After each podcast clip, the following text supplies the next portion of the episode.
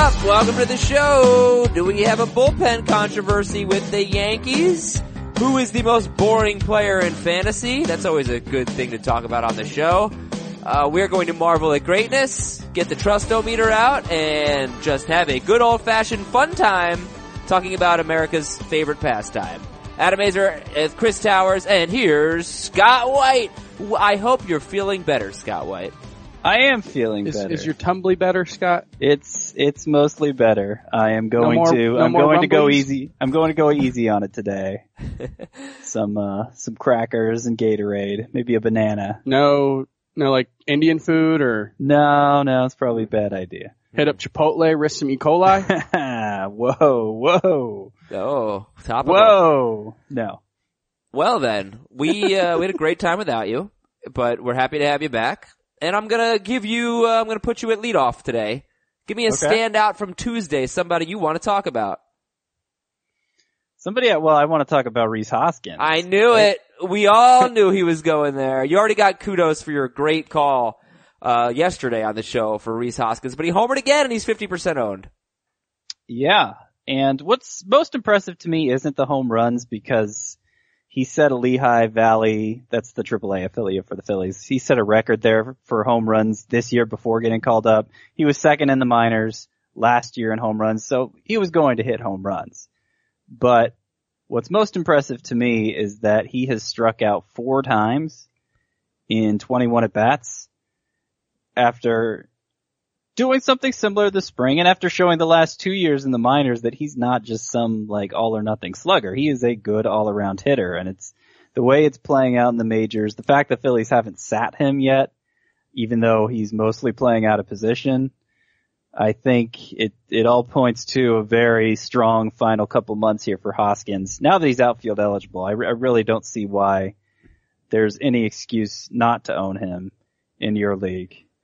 And would you rather have Hoskins or Derek Fisher? Hoskins. I would rather have Hoskins as well. Is there any? Thanks for asking, Adam. Yeah, I was. Thank you. Uh, Is there any recent call up or any rookie who did not start the season with the big league club that you would rather have than Hoskins? Would you rather have Devers? And that's the only one I can think of off the top of my head that Cody I. Bellinger. Yes. Oh, I forgot about him. Right, fine. More more Had recent. to be that jerk. Had more to be recent call-ups. Sorry. Yeah. Sorry. No, I'd rather have Devers than Hoskins. Is that But it? that's that's probably it among the more recent call-ups. Moncada. Nope. Rather have Hoskins. Hoskins made such a bad play in the field. And you could have had a really good call on Mark Leiter. Cause Mark Leiter got screwed. Three runs were charged to him in the first inning. Should have been zero. And I'm gonna tell you something. I am, I, and it's no longer if I were commissioner of baseball. Now it's I want to do everything I can to become commissioner of baseball so I can change official scoring. If a player misses a routine play in the outfield because he takes a bad route, even if he doesn't touch the ball, that's a freaking error. Should not be a hit. It's an error. Should be unearned You know, runs. there, there's a better, there's a better fix here. what is that? It's DH in the NL. That way Rhys Hoskins doesn't have to actually be out in the outfield. No, that's not going to fix the problem. It's going to fix Sure one is. particular instance of the problem. It would have fixed this specific instance. I, it would the problem. have, but I just, I never liked that rule. It doesn't make any sense to me. I don't think we should put this all on the bad defensive play for Hoskins. I mean, Mark Leiter was bad in this start. I don't know what it is about him when he gets to start a game as opposed to relief. Those two relief appearances were basically starts. I mean, he went more than Yeah, three innings in each of them and, and there's like 16 a pretty, strikeouts and nine and a third inning. there's a pretty obvious explanation though, right? And I said it on yesterday's podcast. Opposing batters go into a game with a scouting report for one pitcher. That pitcher leaves the game after Vince Velasquez left his after one batter, right? Uh, something I don't like know. that. Very early in the Very game, early. all of a sudden you're seeing a completely different pitcher. It can throw you off your game that early, Okay, but- especially but- if it's not a situation where like you just beat the crap out of the starting pitcher. He gave up four earned runs, eight total runs in five innings. And like I said, should have been one earned run because Hoskins cost him three runs. There were two outs. He misplayed a fly ball, routine fly ball. Right, He but two misplayed it. swinging strikes. Going from striking out back. 16 and nine and a third innings to having two swinging strikes And the also entire you're game. arguing he should have allowed seven unearned runs? Yeah. So big mean, deal. You it's can't hard give to guys argue extra outs. I think there is a point where bad luck takes over, but I'm not sure seven unearned runs is bad luck. Well, no, it should have been, it should have been, uh, a total of five runs, uh, one earned. Yeah, that's what it should have been. Alright. You know what? He's 12% owned. He's 12% owned, and I'm playing against him in the podcast league, so I was happy about that. Uh, winning, winning I'm in. Alright, Chris, you're our OBP guy, you're batting second today, who are you nominating? Uh, we should talk about the fact that Rick Porcello is good again, right? Ooh, the trustometer. Skipping ahead to the trustometer. Where are you on that with Rick Porcello? I mean, he's given up 11 home runs in eight starts since the start of July, which is really bad. He is no longer a ground ball pitcher, which is not a great sign, but the, the results are much better. He's pitching deep into games. He's really only had one bad start in his last eight. I am glad I started Rick Porcello in, in one of my leagues yesterday and I am back to trusting him. Ooh, okay. I'm glad I picked him up off waivers when he was dropped. Yeah. He wasn't, uh, he's not, he's not as, he's neither as good as he was last season or, nor as bad as he was at, for the first three months of this season. I, I think it's just BABIP normalization. His, his, he was leading the league in BABIP for most of the year and was giving up a ton of hits. And, uh, now the BABIP's down to 332. So it's dropped about 30 points since I last looked, which was probably, you know, two months ago, maybe less. And, uh, last eight starts a 369 ERA. That's probably more appropriate to Porcello. And that's, That's for a that's- pitcher with that offense backing him if he's pitching deep into games. I mean, he's only gone three and four during that stretch, but it could be much better. and you know six plus six innings at least in seven of the eight, seven innings in four of the eight. I think you know he's not like a dominant pitcher. He's not a star like he seemed like he was last year, but he's useful. I'd rather have him than the guy he beat yesterday, who's been better this season, Mike Leake. Yeah, well, Mike Leake's 77% owned in a two-start week. And we're talking about Rick Porcello here, who is back. What's, what's his, uh, number on the trustometer? He's got the Yankees at home this weekend. Rick Porcello. I'll give him like a six. Is that what she said? Yeah, specifically against the Yankees, maybe a four. Although, well, he might strike out like eleven, depending on how often Aaron Judge bats. okay, uh, yeah, Judge has tied the single season record of consecutive games with a strikeout, tied with Adam Dunn. Uh, anyway, let's go, let's stick with the trustometer, with the trustometer, since you skipped ahead. Marco Estrada, previous three starts, seven innings in each start, and four combined earned runs. Last night got crushed by the Rays, six runs on ten hits and four and a third. Uh, trustometer on Marco Estrada, who just always seems to struggle with the Rays, by the way. Hmm. Well, Uh, before this start, it probably would have been like a six, but now I got to drop it to three. I was thinking of three as well.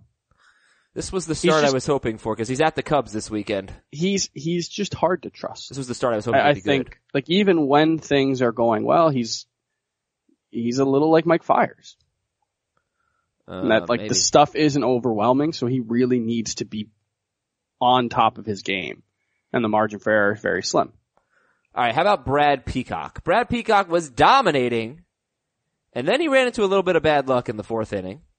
The first batter of the inning was Ketel Marte, who just sort of rolled one up the first base line, easy out. It hits first base, the actual base.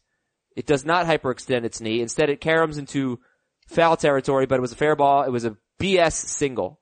And the inning unraveled after that. There was another infield single later in the inning, and then he couldn't get out of the fifth. I was, I mean, he's cruising along. I'm going to get the points for the win. Very personal today because I thought Peacock was going to really deliver for me, and he ended up not doing so. Trustometer for Brad Peacock, who has Oakland this weekend at home. Well, Nine against Oakland. sure. Yeah. I was going to say seven until you mentioned the matchup. And overall I would go a six. He's he's mostly managed to overcome it over the since the start of July, but I worry there's a little Kenta Maeda in him. In that he's just not going to consistently go deep enough into games to consistently pick up a bunch of wins. I know he's 10 and 1. Um, and there will be times when he just runs out of gas. I don't, I don't think that's what happened in this one though. Like Adam was saying. I mean, nine strikeouts, one walk, zero home runs. That should not yield basically a nine ERA for the contest like he had. Yeah, he, he may have run out of gas because the third inning was such a, uh, you know, I don't even know what the, you know, I'm just not even going to use an adjective because you know what I'm talking about. He faced a lot of hitters. He threw a lot of pitches. It was it was a it was a pooper. It, there you go. but um, I'm going to say this. I, I wanted to bring up Brad Peacock because I'm calling dibs on Brad Peacock. If he's in the rotation next year, I, he is going to be.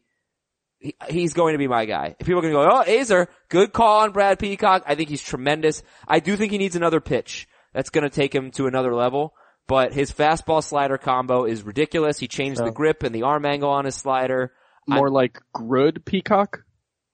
Yeah. Oh gosh. uh, so Brad Peacock will not be bad Peacock. Uh, I'm a big fan of his, uh, and I trust him quite a bit.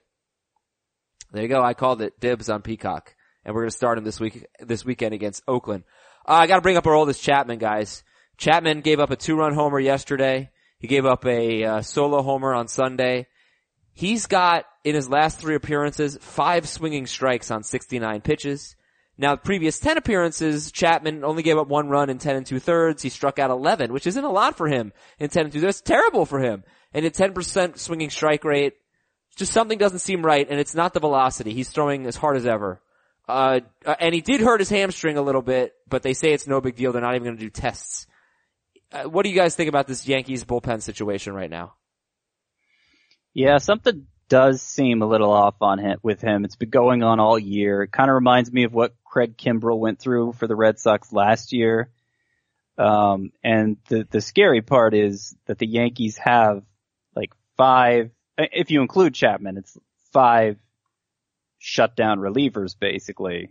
So they have four other potential closing options. It would seem weird that Chapman would be anything but the closer for whatever team he's on, but they can't let him cost them games. So that's, that's something I'd be worried about if I was the Chapman owner. It's a weird situation because one, I'm not sure Joe Girardi's the kind of guy who's like. I I think it needs to get really bad before he removes his $86 million closer out of the closer's role. And I just, the thing I always struggle with in these discussions, just philosophically, is, um, is blowing, like blowing a lead in the ninth inning sucks. But blowing a lead in the seventh inning isn't all that much better. It's much better. It's, It's kind of better. It's a lot better. better. You, Like, you but- still have a chance. but blowing a save, but like blowing a lead is still bad. First of all, you've already you blow. Yeah, it is. But you blow a save in the ninth inning. Like you've already used. In, there are a lot of times you've already used your good relievers. So if you go to extra innings, you can't use them anymore. I mean, it is a huge difference. Now, one thing with Chapman is his first twelve games, give up one run in eleven and a third. He had eighteen strikeouts. He had a uh, thirteen percent swinging strike rate, which is a little low, I guess, for him. But but then then he got roughed up twice, and then he went on the DL with a shoulder injury. And it's just possible that he's that he's just not fully healthy. And, and he hurt his leg yesterday. So I get, Betances got the save on Tuesday, on, on Monday when Chapman wasn't available. If for some reason Betances is available, like he would be in a points league. Maybe you stash him just in case there's an injury here. But I think we've covered this. I don't know. But are, are we sure Betances would be the one? Uh, he, David he Robertson. was, he was on, on Monday. I thought it would be Robertson to be honest with you, but it was Betances on Monday for what that's worth. But no, I'm not sure. Who wants to pick up Dinelson Lamet, 68% owned?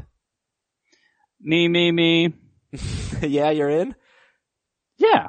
No, his last five starts, he has like a 237.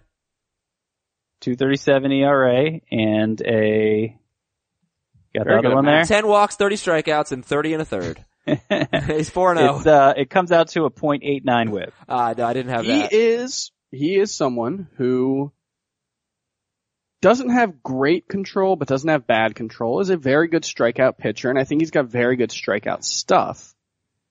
It's the home runs that remains the issue, and when he keeps the ball in the yard, and I think when he's got the right matchup, I think he's very, very usable. Well, I don't know how many of those home runs came on changeups. But he's pretty much ditched the changeup during this stretch. Has just gone to fastball slider, and and and the slider is the pitch that made him everything he is today. That's his wipeout, uh, you know, swing and miss pitch. He has, The changeup was some. Go ahead. yet to give up a home run off his changeup. Okay. Uh, but the pitch has still been rocked overall. Yeah. So it's probably a good thing he's ditched it at least for now. It uh the slider's good enough that he can get away with just having two pitches. And the thing about he's a rookie, right? And you know, I just wrote that column last week. Pitchers whose innings may be running out. He's really not in danger of that. He's uh I think still about 30 or 40 away from his previous high as a professional. So uh, he should be able to last through the season, and I, I think he's a nice find off the waiver wire this type of year. Swinging strike rate that would put him, I think, in the top 15 if he had the innings to qualify. Okay, so Dinelson Lamet is 68% owned. It's time to play another round of everybody's favorite game. Which pitcher would you drop for Dinelson Lamet? Or which pitcher would you prefer Lamet to? Whatever you want to, you know, say. Trevor, ba- Trevor Bauer or Lamet? Lamet. Bauer. Wow. Chris is a Bauer, Bauer. fan now, huh? No, I just, I think the home runs are, the, the fly ball rate is a concern for Lamet in a way that it isn't for Bauer, and I think they're very similar otherwise. Jameson Taillon or Dinelson Tre- Lamet? Trevor Bauer's not that big of a bat misser, right? Uh, he This has been this season. Yeah. Uh, Taillon or, or Lamet? Taillon. Oh wow, Bauer's strikeout rate's up to 10.2 I know. per Although I think his swing strike rate's really low. Who? Bauer's. Oh. Sorry, this is my, uh, Yeah, come on, let's focus here. T- Taillon or Lamet? Taillon. uh, yes, Taillon. Roark or Lamet? Lamette. Roark.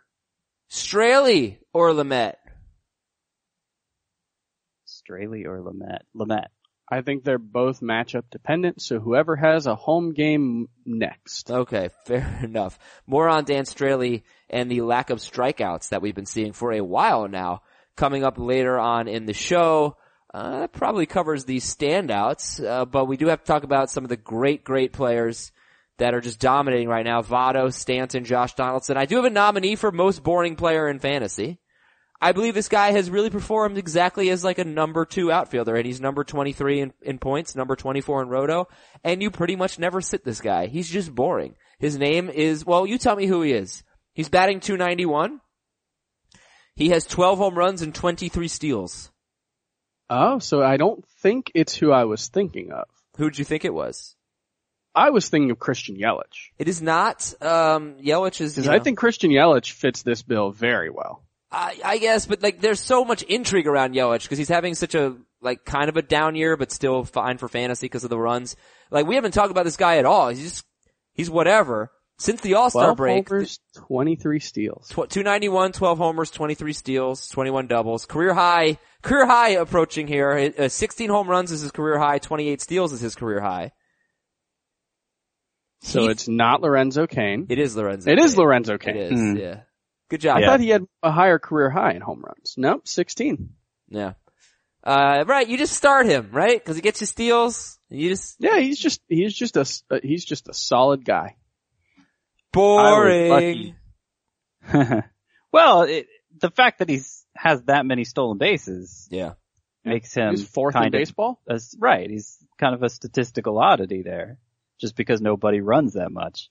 Yeah, it's crazy. In fact, Billy Hamilton stole his 50th base yesterday. And we'll talk about that. We have a lot to talk about on today's show. Um, let's marvel at greatness. Stat of the day is from this guy, Paul Hembekides. H-E-M-B-E-K-I-D-E-S. I think his Twitter handle is at Paul Hembo. Uh, I think he's a statistician. And he says, Joey Votto owns a 512 OBP in the second half over the last three seasons. That's 176 games. And Votto's OBP is 512 if you look at the second halves of each of the last three seasons. Number two on the list is Mike Trout at 438. It's a thing It's for his career, actually. His career on base percentage in the second half is 444. It's incredible. Now, you look at another stat from ESPN. Joey Votto has the second longest streak in baseball history or since 1900 of reaching base multiple times in a game. He's done it 20 games in a row. Ted Williams is the record holder since 1900. I, hmm. he's, he's on fire. Number two hitter in points, number seven in roto. Also, have you seen him just chucking baseballs out of Wrigley Field the last two nights? No. It's phenomenal. If there's, if there's a foul ball hit towards him, he will pick it up and just throw it entirely out of the stadium rather than throwing it into the stands. Oh, what I a- love it. What a jerk. it's pretty funny now. Joey Votto is, um, the, the most interesting man in baseball. In my opinion. I know a lot of people don't think walks are interesting. They don't think his cerebral approach to the game is interesting. But there was a really interesting note about a week ago in the Cincinnati Enquirer where he said that he noticed, um, that two left-handed batters, strikes are being called more often on the inside part of the plate. And pitchers have been pitching him that way. And that's why he's hitting for more power this season. Hmm. And there has actually been, uh, Eno Sarris on Fangraphs did a study and noted that strikes are being called on the inside half of the plate to left-handed batters more often. And like, how, Joe, does he just realize these things? Just like, he's just picking up on it? It's amazing. This guy is so interesting, so cerebral. He's a phenomenal hitter. May he, may he reign for all of eternity. When are you going to draft Joey Votto next year? I think he's a borderline first rounder. Yeah, borderline. He's when push comes to shove, I think I'll probably let him slide to the second round just because at 34, he turns 34 next month. He'll be by far the oldest first round pick, and with that comes injury concerns. Mhm. It comes comes with decline concerns, although he'll he just have he's having his best season ever. Um, And and just the last three years have been unbelievably good for him. Like, it's not really. This is arguably his best season ever. Um, well, I, I think for fantasy purposes, just Yeah. because of the home run increase. and the and the RBI. Yeah. Yeah. He's on pace for a career high in RBI right, that's, and that's runs. Votto. Let's move on from Joey Votto and go to Giancarlo Stanton. Marvel at greatness. He has homered in six straight games, approaching the record of eight, which is held by a few people, including his manager Don Mattingly. Uh, Giancarlo Stanton has 23 home runs in his last 35 games. Only two players have hit more homers in a 35 game stretch. Sammy Steroids in 1998 and Steroids Bonds in 2001. Did I say their names incorrectly? I'm sorry. Sammy Yeah, yeah, that's Sosa. that's pretty much. Sammy Sosa and Barry sport. Bonds. Yeah. Are Um, you one of these people who thinks Giancarlo Stanton is chasing the quote unquote real home run record? well, that's what he said. This is the dumbest thing in the world. He didn't he say he was chasing 61? okay, then then he's then then that's dumb. No, it's not. Like that is the It home is run dumb. record. It's not. I appreciate The I home run appreciate record that is thought. 73. Okay, but if he hits 62, I do think a lot of people, I, I do think a lot of people will recognize him as the single season home run record That's holder. a whopping dang lot Not of for home long. runs. It is not the record. I mean, people didn't recognize Roger Maris's record for how long? Yeah, people are dumb. but they do now. they, they just don't like, uh, they don't like old records falling. But Giancarlo Stanton is, I mean, we talked about him yesterday. He's, he's real good. People should probably stop pitching to him. Who would you rather, oh, who, would, who are you going to draft first next year, Votto or Stanton? Votto. Votto. Alright. Josh Donaldson has homered in three straight games. Marvel at his greatness. Yeah, He- that may be my worst take of the season. when I correctly acknowledged that his skill set seemed to be declining because it did. And he just happened to This is turn going, that around immediately after I said that. this is the next big hurdle, I think, in analytics, figuring out when, um, when batted ball tendencies are a reflection of Well, the way a hitter is performing or the other way around. I think they're not, we, we get into, and I wrote about this with Justin Smoak earlier in the season. We get stuck in thinking that what a player is doing based on batted ball, exit velocity, all these things is reflective of skill. And we think that because these are quote unquote skill based signifiers, that they're less prone to regression, that they're less prone to flukiness, that they're less Yeah. prone to, because we think they get closer to a player's true talent level.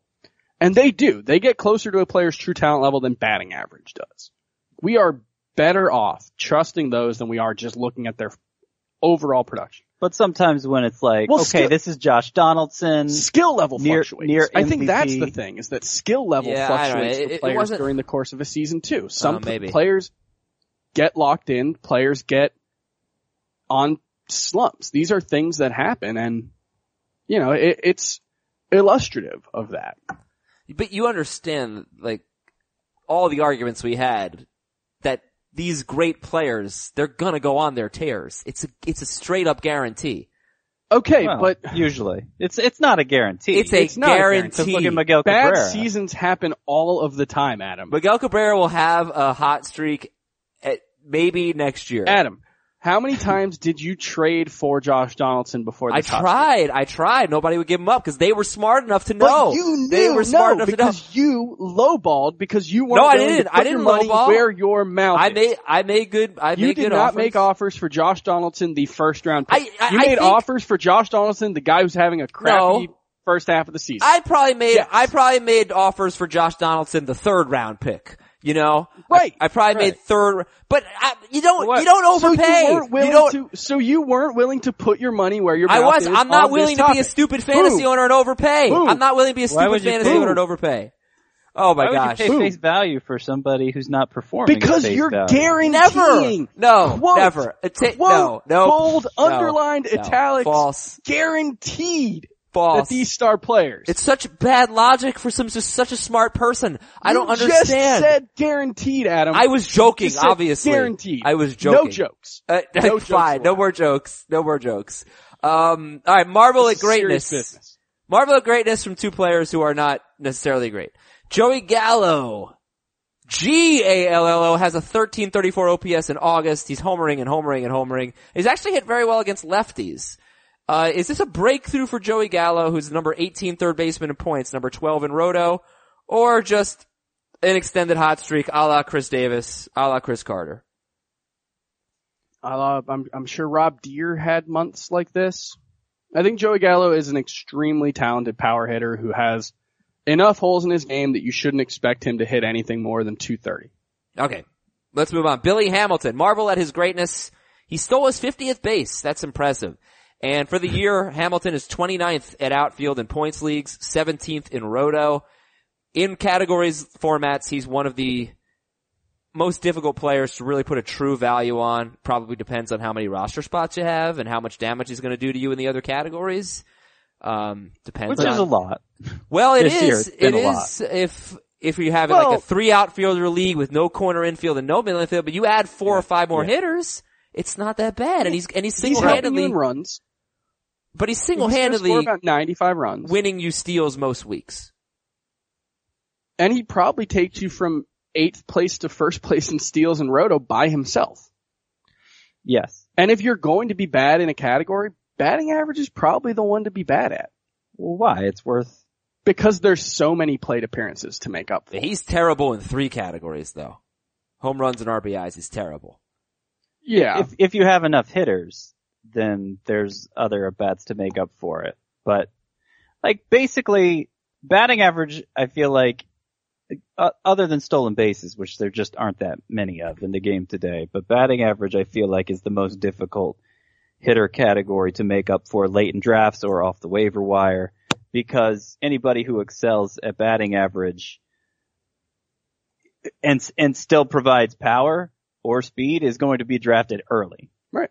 So, like, unless uh, if if you you know getting into team construction, if if you want Hamilton on your team, that means you have to know to skip certain players like Stanton, like Edwin Encarnacion in the early rounds because you can't afford to have that Sure. many people dragging But you down in that category. it also helps because you can draft Billy Hamilton and not worry about stolen bases from any other player. Yeah. Right. It might be overkill though if you No, but like, because someone's gonna have a 10 steal season. You're gonna have a couple of guys who you didn't target for steals who just steal 10 bases anyway. Right. If you draft Josh, or, uh, Paul Goldschmidt in the first round and then Billy Hamilton, that's probably enough to get you to third or fourth It, place. it probably is bases. enough, but if you if you've happened to pick up 15 to 20 steals with a few other players along the way, then you really don't even need Hamilton. Like the harm he does is he does more harm than good at that point. But I'm saying, like, at that point, you just, you target, just, you don't look at best steals at all. I mean, it's probably a situation where, and again, this is more of a preseason discussion probably, but you, whether or not you target Hamilton isn't something you preconceive going into the draft. It, it kind of depends on the way your teams come together. Maybe, maybe, yeah. Uh, okay then, that's, uh, that's it. We're marveling at greatness. That was, uh, that was a lot of fun, guys. A lot to marvel at. Now, I'll tell you what's also great. I'm looking at this website right now. Harrys.com slash FBT. H-A-R-R-Y-S dot com slash FBT. Chris, Scott, go there right now. Let's, let's talk about what these listeners are getting. They're getting an amazing deal because you're going to see the offer at harrys.com slash FBT. You're getting a $13 value for free. Sign up at harrys.com slash FBT. Take a look at that website. A weighted ergonomic razor handle, five precision engineered blades with a lubricating strip and trimmer blade, rich lathering shave gel, a travel, a travel blade cover, excuse me. Uh, it's really a great deal. We all use Harry's razors. I used it last night. I actually have a very nice shave. It's a close, it's a comfortable shave. It's a company that was started by Jeff and Andy, two ordinary guys. They were fed up with paying too much for razors, so they started Harry's to fix shaving. They bought their own German factory. Uh, you're not dealing with a middleman, okay? That's why you're saving money. Even after you use the promo code, you're gonna save money. But all you have to do is, sha- is uh, pay for shipping. If you go to harrys.com slash FBT, harrys.com slash FBT, sign up. I told you what you're getting. Pretty nice, guys, right? Oh yeah. I- Very nice. I will, the shave cream, Yeah. especially, Mm-hmm. I, I highly recommend it. Yeah, this it's is a- great for your face. It's moisturizing. Love it. Uh, look at that, yeah. I like it, Chris. Uh, and seriously, good value, harrys.com slash FBT, and a great shave. Alright, let's move on.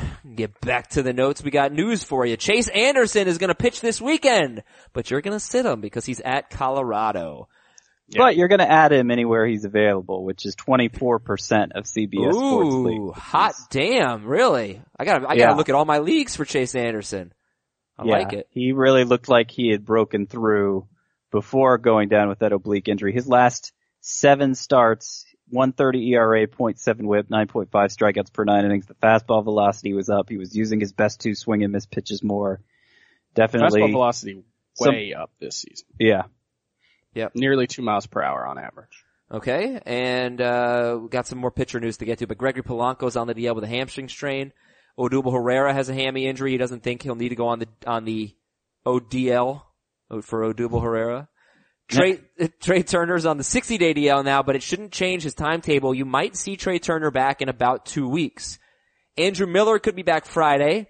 Andrew Heaney is on track to return this weekend for the Angels, recovering Yeah, from Tommy. John surgery. Yeah, would you rather own Heaney or Tyler Skaggs? Uh, Heaney. Yeah. Yeah. I would rather own Heaney. Heaney has had a very good minor league rehab assignment for whatever that's worth. And it's, Um, it's tough to say what it's worth because when you have a bad minor league rehab assignment, that makes sense. And I think you kind of expect that. Right. Because you're working Yeah, your you way do. back from Tommy John surgery. You do, but he had uh, in six starts a 260 ERA, 119 WHIP, and uh, you know 9.4 9.4 strikeouts per nine innings. So now it's interesting you compare him to Tyler Skaggs because a year ago Tyler Skaggs had the best minor league rehab assignment I've ever seen. He was recording like double digit strikeouts every start, and it obviously didn't translate. And, And he- we he- haven't really seen Heaney be a great pitcher in the majors yet. He's shown some signs of being uh, pretty good. I mean, yeah, 350 ERA and 105 innings. He's not going to be a strikeout guy, but if he can get to, you know, close to league average, he can be Jameson Taillon. Okay. All right. So we'll see. I mean, I have trouble just like going up, going out and adding a unproven pitcher coming back from Tommy John, but he's a name, Andrew Heaney. Uh, we got Noah Syndergaard throwing off a mound and he said he felt great. Matt Harvey's going to make his second rehab start today. I can't wait for Matt Harvey to come back. I just love I mean- talking about him. We're missing that dynamic on the podcast. Yeah, right? It was so fun. I want to know the size of his shoulder muscle, his right shoulder muscle, Why? because supposedly that was the problem. Remember, it was like half the size of the left shoulder muscle Oh, I didn't know that. because because uh Just said it. he didn't rehab it properly in Great. coming back from the uh uh the the surgery he had this off season that I forget the name of now. Thoracic outlet. Thoracic outlet surgery, yes. You know, Scott, you've never admitted that you were wrong about Matt Harvey. Are we going to get that at some point? Um, he he obviously did not recover from that procedure as well as I thought he would. I think that's fair to say. So yes, I was wrong in that I'm prediction. just trolling, Scott. I hope. I'm just trolling. I think there's still some hope for the future. I don't really have much hope for this season, but I mean, if if his right shoulder muscle is half the size of what it should be, that would you would think that would affect his velocity and effectiveness and everything else. Yeah, well, how come you didn't notice that, Scott? I don't know. I'm just kidding. Uh, who on earth would notice that? Uh, Greg Bird was going to begin a rehab assignment today. Stephen Vogt will be back soon, and Andrew Benintendi left after being hit by a pitch on the knee. Meanwhile, Devin Mesoraco's out three to six weeks with a fractured foot. Stephen Strasburg looks like he could start this weekend. Johnny Cueto threw a bullpen session, and here are some lineup notes. All right, I, I really am holding Scott and Heath responsible for uh, the fate of my podcast league team because uh, you told me to start Trevor Story over Ketel Marte.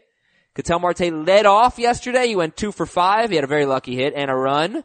But Trevor Story with the ding dong leads Ketel Marte seven to five point five right now. So so far so good. yeah. Good job. Jonathan Yeah. Villar, guys, this is pretty interesting. Are we getting, you know, a comeback from Villar? They had Keon Broxton on the bench. They put Villar in center field. And this is with, uh, Arcia out with back spasms. Villar in his last five games is 8 for 21 with a home run with two steals. There was an explanation for it. Oh, okay, what was it? The Brewers wanted to get as many left-handed batters into the lineup against Ivan Nova as possible. Gotcha. Okay. So, That was uh, that was the explicit explanation for why Jonathan Villar was in. So I'm not sure it leads to anything, but I mean we we have seen this guy be really good in ways that weren't totally sustainable, but also weren't totally fluky either. There's talent here. Let's see. Yeah. Okay. And Cam Broxton's not very good. Miguel Cabrera returned to the lineup. He went 0 for 3 with a walk and two strikeouts at Texas. Uh, here's a segment called Told You So. Andrew McCutchen is 2 for 16 in his last five games. and he's batting 244 and slugging 333 in August. Told you so. Alright, that Oh, felt Adam. good. You just won't let this go, will you? Ah, just hoping for the collapse. Just like every time I check the Pirates box score, I'm hoping for something bad from McCutchen the same way. I know it. Same way that, uh, that Chris Towers is hoping for something bad from Manny Machado whenever he checks the O's box score. Not at all. All this right. is ridiculous. I guess I'm just vindictive. that's the difference. Is I had Manny Machado as my number one shortstop. You would have kicked Andrew McCutchen out of Major League Baseball. Probably. Yeah, probably. Very different thing. So, uh, I, I have some other stuff in the notes, but we haven't really talked about that many players that people can go and add right now.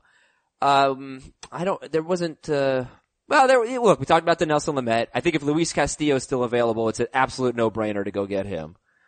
Uh, over Lamet, He right? probably has like three starts If left. we could put Oh, them gee. together and make Denels Luis Castillomet, that would be the best pitcher in baseball. Might We'll- be. we'll work Castillo's slider sucks. Lamet's changeup sucks. Put them together. I, I really don't, like I haven't seen anything from the Reds, but if they at all care about preserving his arm, he probably only has three starts left and one of them's at the end of this same week. So Hmm.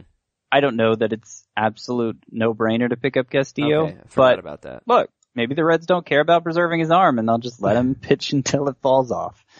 I have one league where I own two players that I think are worth looking at right now. One, look, Wilson Ramos has been terrible, but anytime a guy who was, I think the number three catcher in fantasy last year, I know he got hurt at the end of the year, but still had a tremendous season with an 850 OPS. He's homered in two straight games. He missed so much time, Wilson Ramos, recovering from the ACL injury, that maybe he was just rusty, maybe he's knocking it off. Wilson Ramos is 48% owned, and he's a catcher for goodness sake. And, uh, Dexter Fowler. I did pick him up earlier in the week, and especially in a points league or an OBP league, he's walking so much. Dexter Fowler, just want to see the ownership percentage. He's 69% owned. Might be able to help you out. He's been playing very well since coming off the DL.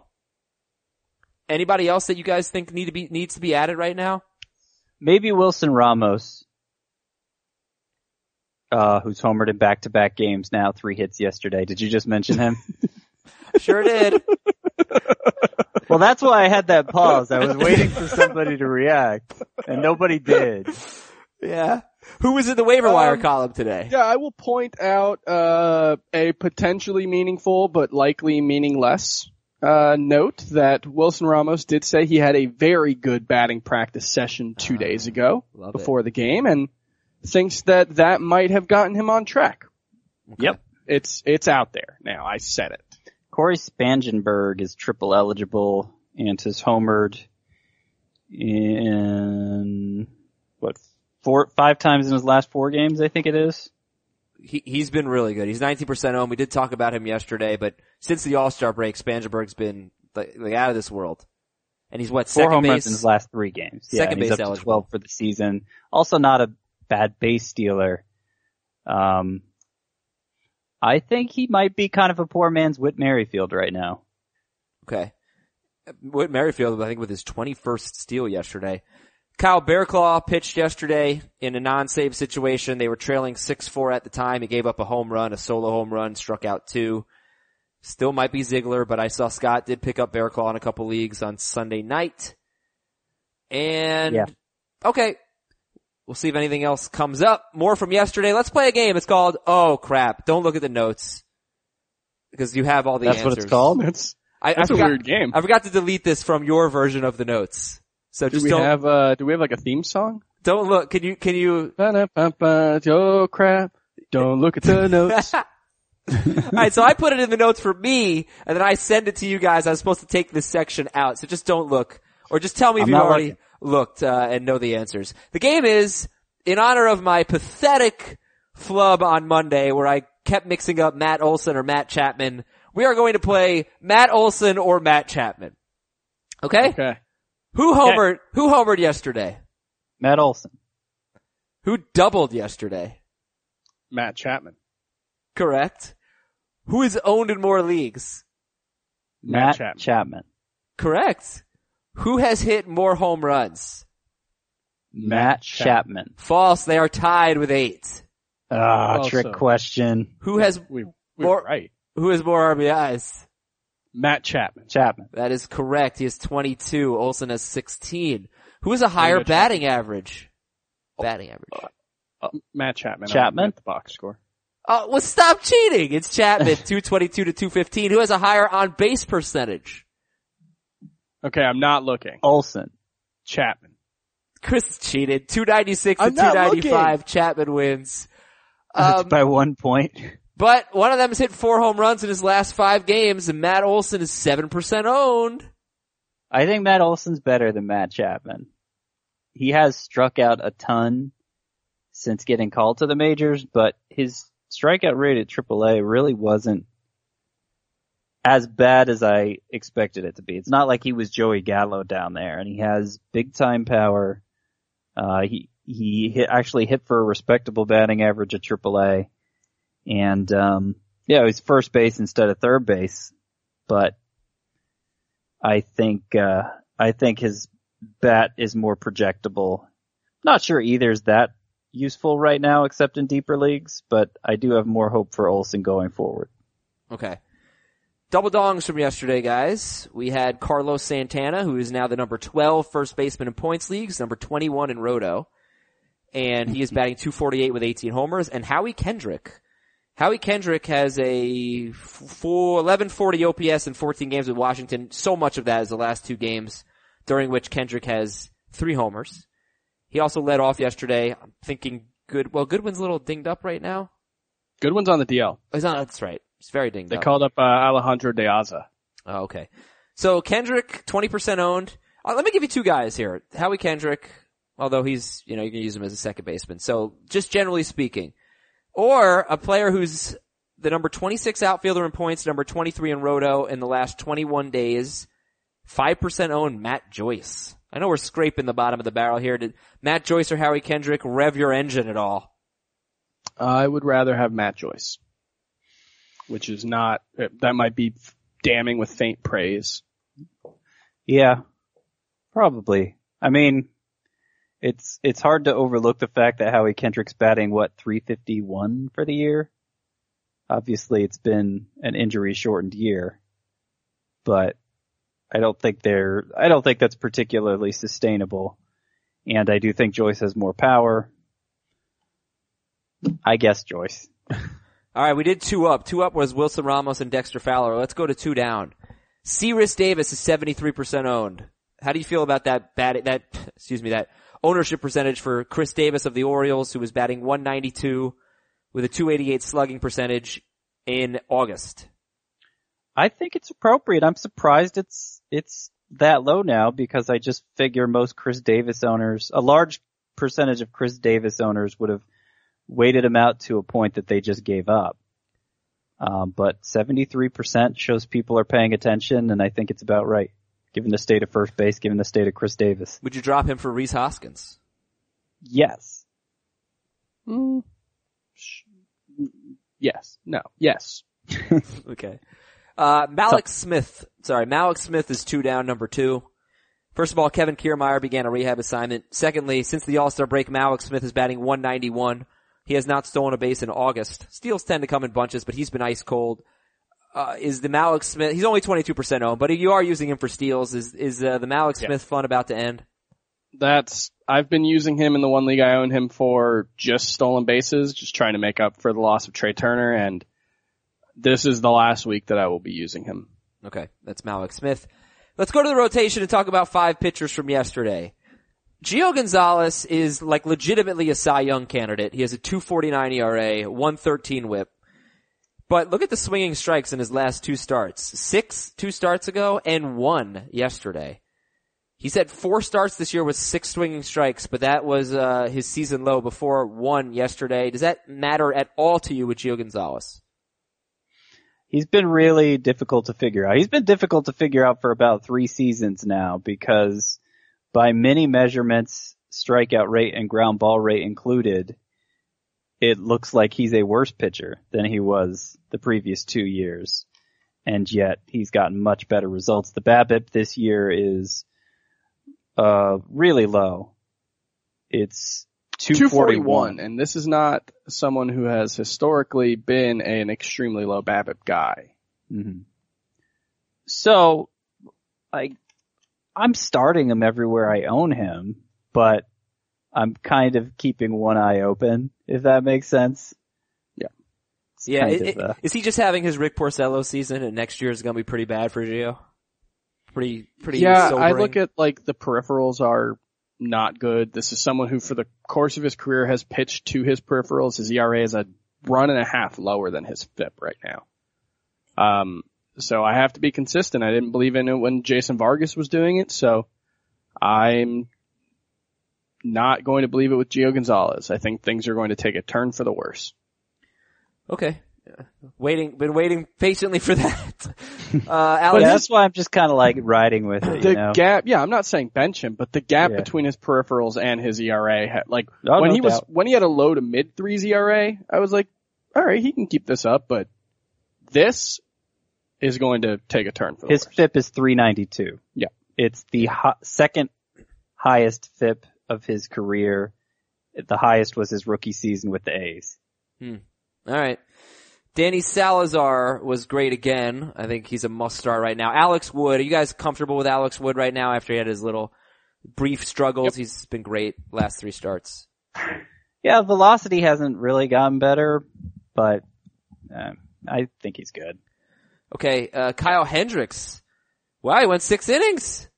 That was shocking, but he walked four, he struck out six against the Reds. Do you pretty much just start Kyle Hendricks every time? No. No? No, I I, think he's I think he's a matchup guy with an 85 mile an hour fastball. But he never does, He does, does have two though. ERA since returning from the DL. Right, he never does but this was his second time going six innings or more since May. Yeah. Well, second time going, he missed a lot of time since I, May. yeah, Yeah. but I, what I said is technically true. Yeah. That's like I think second time in seven starts is what that comes out to. first start of the year, he goes seven innings and it's like, first time pitching more than six innings since November. Uh, Dan Straily. Dan Straily's had a nice year. He had an okay start yesterday. Last 10 starts, he's a 437 ERA. Only 37 strikeouts in 55 and two thirds for Straily. But an 11% swinging strike rate, which should probably get you a lot more than 37 and 55 and two thirds. Not that it's elite, but it's not bad. Uh, what do you make of the uh, lower strikeouts from Dan Straily? He's been pretty pedestrian for 10 starts now. That combined with the fact he's he's barely he's hardly ever going six innings. Mm-hmm. I just don't think there's a lot to like here anymore. There was a time when it looked like he was turning the corner. It, it seemed like he was in the perfect park for his skill set. The, the strikeout rate was up, but he's, you know, he, he has all the problems of Kyle Hendricks, but with the addition of, uh, being vulnerable to home runs and not having as good of a supporting cast, it's just not, not that interesting. Okay. I think he's Marco Estrada.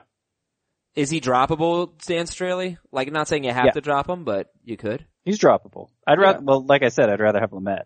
I'd like to use him at home, just like I'd like to use Lamet at home. hmm I, I don't know how many pitchers I can really fault for not going six innings anymore. If I'm just looking for streamers, it's like, the, On the streamer level, yeah. I mean, I don't know that sixes should ever, can ever be an expectation, but among those 84% owned, I, Yeah. I still think it's an issue. sure, sure. All right, let's take a look at today's matchups with the Pirates at the Brewers. I'm going to skip the uh, one o'clock games, go to the 2:10 p.m. Eastern game. Gerrit Cole, Jimmy Nelson, start 'em, right? Yep. Danny Duffy at Paul Blackburn. Royals at A's. Danny Duffy at Paul Blackburn. I will definitely start Danny Duffy.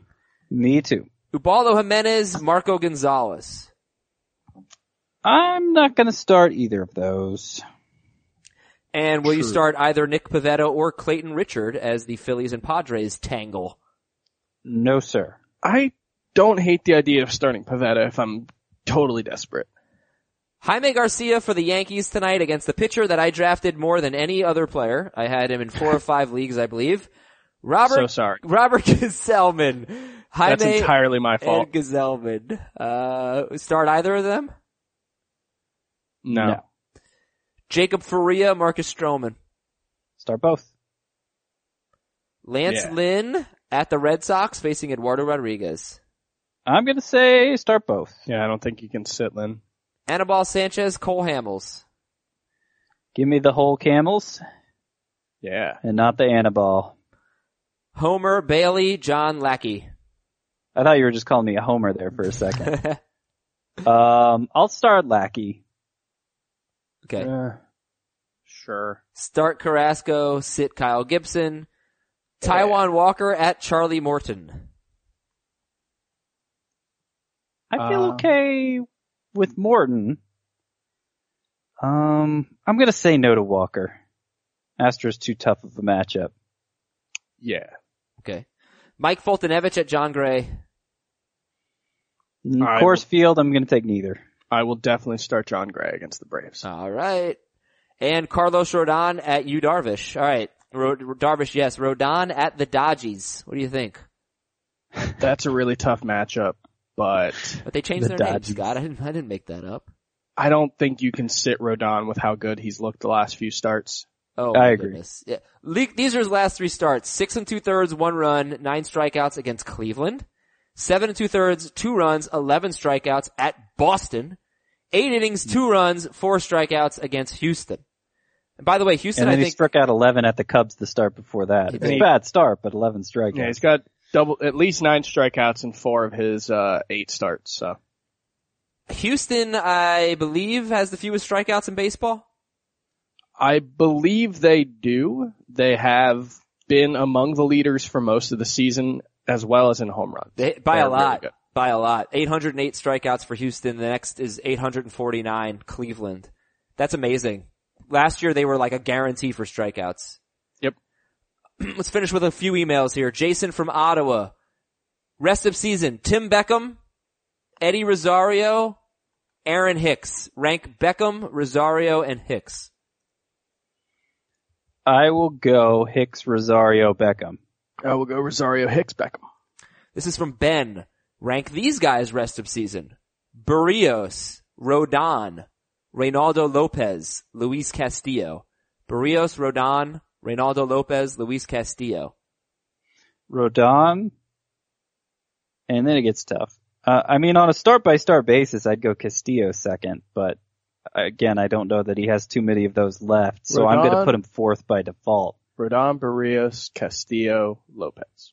I'll move Lopez ahead of Castillo, but sure. All these, uh, rankings emails. This is from Wes in Arizona. Rank these shortstops. Chris Taylor, Ketel Marte, Jonathan Taylor's not- Villar, Amed Rosario, Trevor Story. Chris Taylor, Ketel Marte, Villar, Rosario, and Story. I will go Story, Rosario, was that one of them? Marte, and who was the other? Villar Taylor and Villar. and Chris Taylor. Uh, well, Villar fourth. Okay, if we're gonna count, call Taylor a shortstop, which he's not in standard CBS leagues, then he would be first.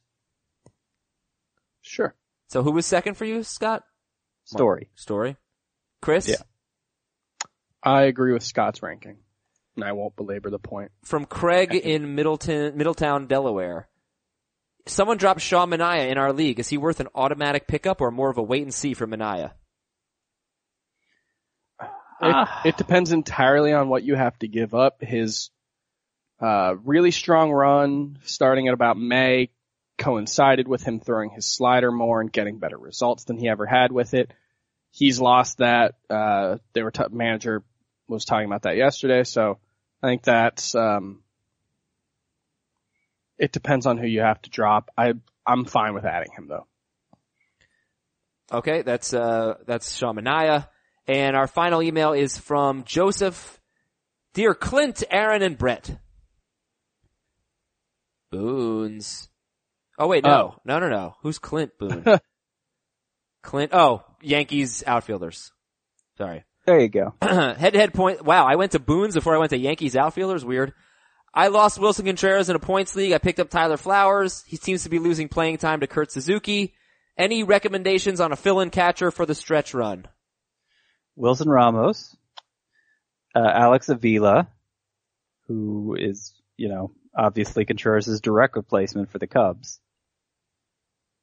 Uh, those, How about somebody definitively better than Flowers who, How about someone who just hit their first home run of the season last night, who we have not mentioned? Jorge Alfaro. First career home run, Jorge Alfaro. Well, He's not playing a lot. He's, played three of the last five games for the Philadelphia Phillies. Uh, Okay. Before that, he hadn't played in five games, but three of the last five for sure. Okay. Um, That's about as much as Flowers played. look, he's he's very strikeout prone, uh, but he's also an a former elite talent who has been a top 100 cat, uh, prospect for a long time. Didn't have a great season in the minors this year, but has big pop for a catcher. Yeah, that home run he hit was a screamer. It was the Ah! hardest. The the the since uh during the Statcast era, it had the highest exit velocity of any Phillies home run. Oh. Line drive about to center. I mean, it's not not necessarily the toughest competition there. It's not like they've had Aaron Judge, uh, oh, Cameron Rupp has a lot but of. uh, you know, yeah. That's that that made me think of uh the baseball tonight graphic from the early 2000s of the ball screaming. Let's go. Yeah. Let's move on. Right, we gotta go. We gotta make way for the In This Corner Wrestling podcast, the Wednesday edition. Make sure you check it out. In This Corner, it's a wrestling, MMA, uh, and, uh, boxing podcast. It's very awesome. So we'll talk to you later for Chris and Scott. I'm Adam. See ya.